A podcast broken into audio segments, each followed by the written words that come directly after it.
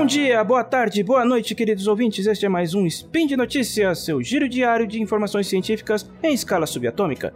Eu sou Ronaldo Gogoni e hoje, segunda-feira, dia dezesseis de dois mil e vinte e dois no calendário fake, ou dia vinte e seis de setembro de dois mil e vinte e dois no calendário que vale, falaremos de ciência aeroespacial e novos materiais. Mais precisamente, a China encontrou um novo mineral na Lua que contém traços de hélio três, mas não se empolgue, isso não quer dizer que teremos fusão nuclear amanhã, ou nem mesmo daqui a vinte anos, como, ainda, como manda a regra, ok? Então, vamos falar disso logo mais daqui a pouco.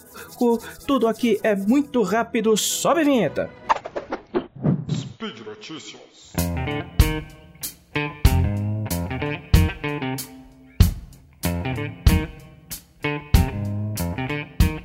A missão Chang'e cinco, lançada em dois mil e vinte, foi um triunfo e tanto para a China. Pela primeira vez desde mil novecentos e setenta e seis, ela conseguiu pousar na Lua e voltar com amostras do solo, em uma janela de tempo de ridículos vinte e três dias. A missão foi lançada no dia vinte e três de novembro daquele ano, pousou na região de Oceanus Procellarum em primeiro de dezembro e retornou à Terra em dezesseis de dezembro. Agora, cientistas chineses anunciaram a descoberta de um novo mineral entre as amostras lunares, batizado como Changesite-Y, sendo este o sexto identificado na Lua e o primeiro pela China. Só que este possui em sua composição traços de hélio três, o combustível do futuro, com aspas, muitas aspas, que, vi- que viabilizará a fusão nuclear comercial. No entanto, você sabe como manda a regra, devagar com o andor. Logo, vamos dar uma olhada no que esta descoberta realmente significa. Primeiro, vamos falar sobre o que é o Changesite-Y. Antes de mais nada, falamos um pouquinho sobre a missão da Chang'e cinco, que foi uma das mais ambiciosas do programa espacial chinês. A missão foi, foi um, continha aparatos compostos de quatro módulos distintos, sendo um módulo de pouso que chegou à Lua no dia vinte e oito de novembro de dois mil e vinte, este equipado com uma perfuratriz e instrumentos de coleta, que recolheu dois quilos de material da Lua, ou seja, regolitos lunares. O, segun, o segundo módulo era um módulo de ascensão, que recebeu a carga e deixou a superfície da Lua ao se separar do módulo de pouso no dia três de dezembro. O terceiro módulo, o módulo orbital, permaneceu em órbita para receber a carga do módulo de ascensão, que após transferi-la foi desconectado e caiu de volta na Lua, isso para evitar que se tornassem detritos espaciais. O, o módulo orbital, então, iniciou a viagem de volta com a carga no dia oito de dezembro. Por fim, o módulo de retorno, lançado do orbital rumo à Terra no dia dezesseis de dezembro, chegou até aqui com as amostras do solo lunar. A missão fez da China a terceira nação, além dos Estados Unidos e a então União Soviética, a recuperar amostras do solo lunar e a primeira desde o fim do programa Apollo, em mil novecentos e setenta e seis. Os regolitos provêm valiosas informações sobre a composição dos corpos celestes e amostras muito antigas difíceis de serem conseguidas. A grande novidade veio por, na forma de um comunicado emitido pelos veículos de informação nacionais, leia-se, controlados por Pequim, anunciando a descoberta de um novo mineral no solo lunar, o sexto identificado na história e o primeiro pelos chineses. Ele recebeu o nome de Changesite-Y, em referência à missão Chang'e cinco, que, por sua vez, foi batizada em nome da deusa da lua da mitologia chinesa. O Changesite-Y é um mineral de fosfato, provavelmente, lembrando, né? O Changesite-Y talvez é, seja chamado aportuguesado como Changesita-Y, mas até lá, vamos esperar. Usamos o nome original. O Changesite-Y é um mineral de fosfato na forma de cristal, encontrado em partículas lunares de basalto, que é rocha vulcânica. Com um raio de apenas dez microns, ele estaria presente, segundo o comunicado chinês, nas amostras de um, em uma proporção de uma para cada cento e quarenta mil partículas. Segundo a agência chinesa, o solo coletado teria em média um vírgula noventa e seis bilhão de anos, um bilhão a menos do que as amostras coletadas anteriormente por Estados Unidos e União Soviética, o que em tese explica por que ambos países não identificaram o mineral, oficialmente reconhecido como inédito, em suas expedições. O que está chamando a atenção da comunidade científica, entretanto, é a afirmação das autoridades chinesas de que os cristais de Changesite-Y contêm traços de hélio três em sua composição. Agora, fazendo uma pequena pausa, vamos falar um pouquinho sobre o que é hélio três, que é um elemento representado pelo símbolo três He, é um isótopo estável do elemento hélio. Ele é o segundo, o hélio é o segundo elemento mais simples e compõe vinte e quatro por cento de todo o universo, só perde para o hidrogênio. Como todo elemento, o hélio existe na forma de diversos isótopos, que são variações com o mesmo número de prótons, mas diferentes números de nêutrons e elétrons. Dos vários isótopos do hélio, dois são estáveis, o hélio três e o hélio quatro. O hélio quatro é o mais comum, no que noventa e nove vírgula nove nove nove oito seis três por cento de todo o hélio existente na Terra é hélio quatro. Só zero vírgula zero zero zero um três sete por cento são átomos de hélio três, que só foi teorizado em mil novecentos e trinta e quatro e isolado em mil novecentos e trinta e nove. O hélio tem inúmeras utilidades, serve desde para resfriar máquinas de ressonância magnética, de deixar pessoas com voz de advogado, pressurizar tanques de foguetes espaciais e também é ótimo para tornar dirigíveis bem menos dramáticos. A imensa maioria do hélio no universo foi criada nos primeiros minutos do Big Bang, mas uma porção considerável vem das estrelas. O hélio é subproduto da fusão nuclear, quando átomos de hidrogênio nos núcleos estelares, sob extrema temperatura e pressão, se fundem criando núcleos de hélio, liberando uma imensa quantidade de energia, boa parte na forma de radiação, e isso é bastante importante.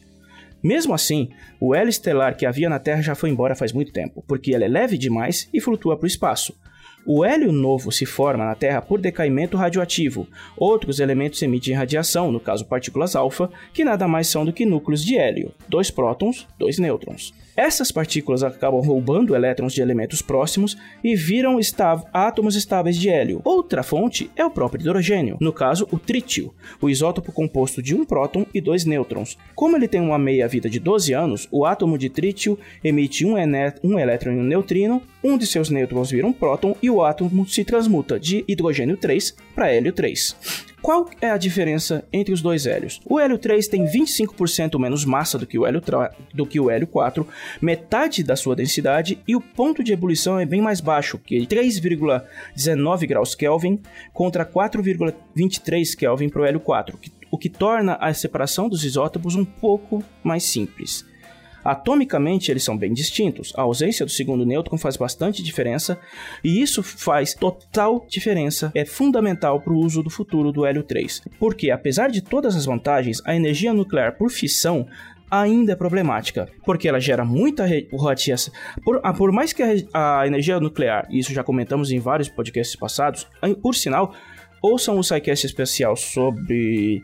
Tanto sobre, o, tanto sobre o acidente nuclear de Goiânia quanto o acidente de Chernobyl, para vocês terem mais ideias sobre os usos seguros da energia nuclear e as consequências de não fazer a coisa certa. A energia nuclear por fissão ainda é considerada problemática, com muita radiação indesejada, procedimentos complexos de limpeza e de armazenamento de lixo radioativo e, como já comentamos, uma Chernobyl ou Goiânia de vez em quando. A tecnologia de fusão nuclear, de fusão nuclear eliminaria boa parte desses problemas e por décadas vemos, vie, nós viemos pesquisando reatores de fusão, que são muito complicados.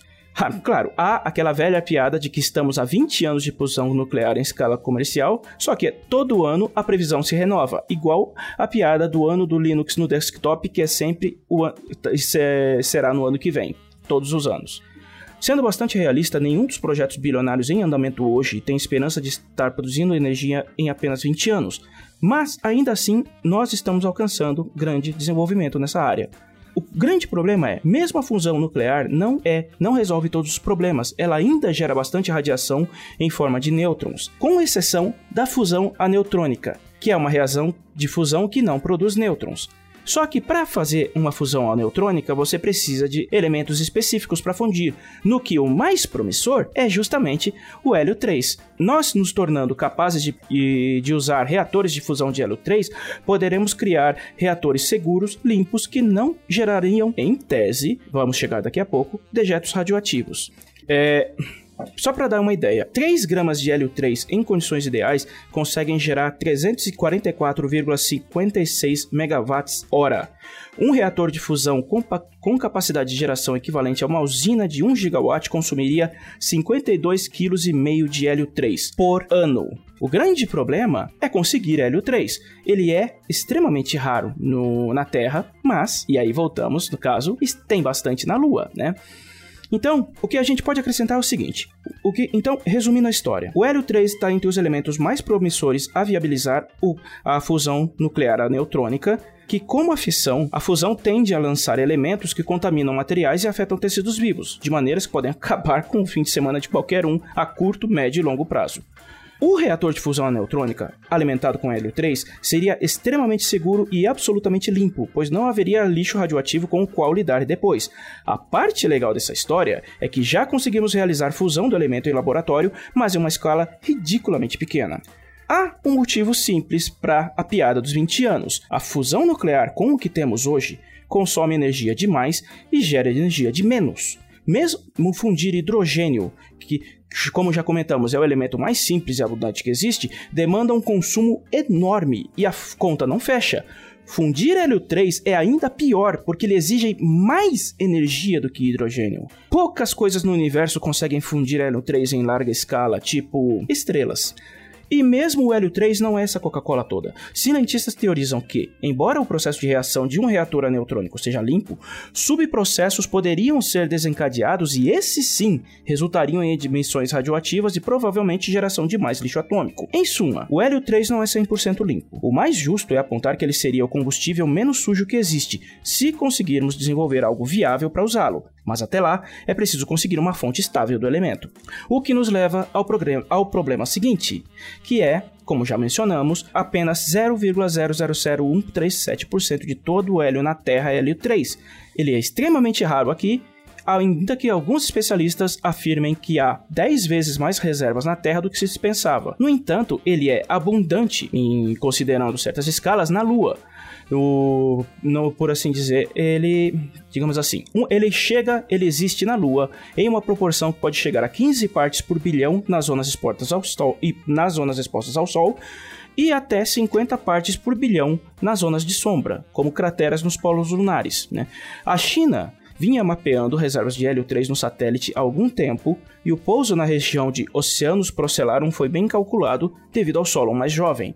Há a possibilidade, como a gente já mencionou, o elemento é mais facilmente minerado em algumas regiões da Lua em detrimento de outras. Todos os grandes players da exploração espacial, Estados Unidos, Rússia, União Europeia e agora a China, expressaram o desejo de iniciar operações de mineração na Lua atrás de hélio três e outros elementos, água, por exemplo. Porém, quem vai minerar a Lua? A rigor, ninguém. Pelo menos, não por muito tempo. Não agora e por muito tempo. Nenhuma nação tem foguetes funcionais hoje para sair da Terra e ir à Lua, e uma operação de mineração implica instalações de larga escala e equipes permanentes que terão que viver em habitats com atmosferas artificiais. Tudo isso vai levar muito tempo para desenvolver e consumirá muito, mas muito dinheiro. Mesmo assim, é importante sair de algum lugar. A China tem planos bem definidos que envolvem a conclusão da Estação Espacial Tiangong e mesmo a NASA possui um cronograma pre- preliminar, enquanto lembra que os acordos assinados em mil novecentos e sessenta e sete impedem qualquer nação de declarar posse da Lua ou de regiões dela. No entanto, ninguém considerou a exploração do satélite por companhias privadas, que, em tese, não são obrigadas a, submet- a se submeterem ao acordo. Sobre isso, a NASA J P L diz que este é um problema a ser resolvido quando, de fato, chegarmos lá, o que, claro, vai demorar. E é isso, vamos ficando por aqui, lembrando mais uma vez que você encontra o link para a notícia original comentada neste episódio na descrição do post. E se você quiser colaborar com nossos projetos, seja o Spin de Notícias ou de outros podcasts originais do Portal Deviante, você pode colaborar com nossa campanha de patronato no Patreon, Padrim ou PicPay. Você encontra os links para colaborar também na descrição do post. Então, é isso, meus amigos. Nos vemos num futuro próximo. Abraços a todos, logo mais, tem mais, até!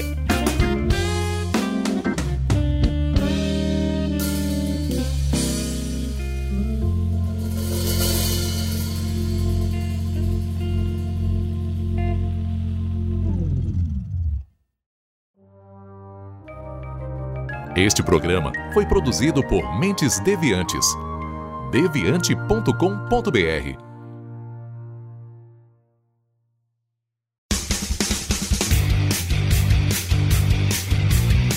Cortes, edição de podcast.